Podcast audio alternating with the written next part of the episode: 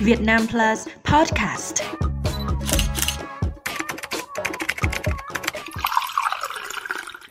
Chào mừng quý vị đến với bản tin 60 giây của Việt Nam Plus News.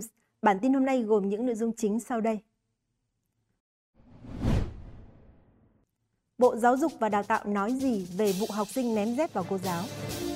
Thông tin xót xa trong vụ hai cô gái bị sát hại ở Bắc Ninh. Bolero trở thành di sản văn hóa phi vật thể đại diện của nhân loại. Việt Nam chế thuốc phóng xạ quan trọng với bệnh nhân ung thư. Messi tạo ra lịch sử khi lần đầu được tham vinh danh. Vừa qua, Bộ Giáo dục và Đào tạo đã ra văn bản liên quan vụ nhóm học sinh ở tỉnh Tuyên Quang ép nữ giáo viên vào tường rồi ném dép vào cô gây bức xúc dư luận. Bộ đề nghị Ủy ban Nhân dân tỉnh Tuyên Quang tiếp tục chỉ đạo xác minh làm rõ vụ việc, trên cơ sở đó có hình thức xử lý nghiêm khắc theo đúng mức độ vi phạm với các cá nhân và tập thể liên quan, bao gồm giáo viên, học sinh, lãnh đạo trường, đơn vị quản lý giáo dục huyện và các cá nhân đơn vị liên quan khác. Văn bản yêu cầu Sở Giáo dục và Đào tạo tỉnh Tuyên Quang thông báo kết quả trước ngày 29 tháng 12. Về video lan truyền trên mạng xã hội, nữ giáo viên trong đoạn phim cho biết một số học sinh của lớp cô có thái độ chống đối không nghe lời giáo viên. Sau khi hết tiết học, học sinh chốt cửa, nhốt cô giáo trong lớp. Một số bạn nam còn liên tục đấm đá vào người và bụng cô. Nữ giáo viên ngất đi sau đó do bị ném dép trúng đầu.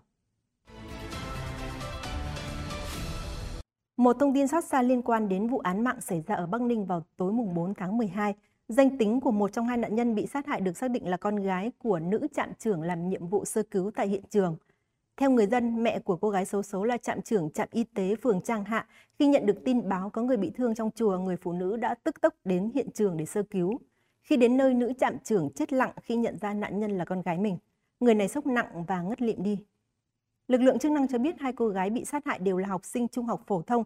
Địa điểm gây án là tháp chuông của một ngôi chùa. Khi xảy ra vụ việc, chùa rất vắng người bởi lúc đó là thời gian người dân về nhà chuẩn bị bữa tối. Trên một chiếc cột tại hiện trường, cơ quan điều tra đã phát hiện được dòng chữ yêu em được viết bằng máu. Ngày 5 tháng 12, Tổ chức Giáo dục Khoa học và Văn hóa Liên Hợp Quốc UNESCO đã chính thức tôn vinh nghệ thuật Bolero là di sản văn hóa phi vật thể đại diện của nhân loại theo đề nghị của Cuba và Mexico. Quyết định này được đưa ra tại phiên họp lần thứ 18 của Ủy ban Liên Chính phủ về bảo vệ di sản văn hóa phi vật thể được tổ chức tại thành phố Casane, phía bắc Botswana. Đại sứ Cuba tại UNESCO Yahima Esquivel khẳng định bolero không chỉ là một loại hình nghệ thuật mà còn là sự pha trộn giữa các nền văn hóa và ngôn ngữ, giữa văn hóa châu Âu, nhịp điệu châu Phi và bản sắc Mỹ Latin. Bolero là đại diện cho những khúc nhạc tình Mỹ Latin có tầm ảnh hưởng vượt biên giới khu vực. Với đặc trưng giai điệu sang trọng nên thơ, những bài bolero khởi sinh từ Cuba nhanh chóng vượt biển tới Mexico. Sức hấp dẫn của dòng nhạc nhảy chậm buồn và lãng mạn đã giúp bolero nhanh chóng lan tỏa và bén rễ sang các đảo quốc ở vùng Caribe, xuống đến các nước Nam Mỹ như Brazil, Argentina, Colombia, Chile, Venezuela, Ecuador, Bolivia và cả Tây Ban Nha. Bệnh viện Trợ Giấy thành phố Hồ Chí Minh đã pha chế thành công hai loại thuốc phóng xạ mới để áp dụng trong kỹ thuật hiện đại PET-CT. Trước đây, bệnh nhân ung thư có chỉ định chụp với thuốc này thường phải ra nước ngoài thực hiện. Hai loại thuốc phóng xạ mới dùng trong chụp PET-CT là GA68 VSMA trong ung thư tuyến tiền liệt và GA68 Dontatate trong u thần kinh nội tiết.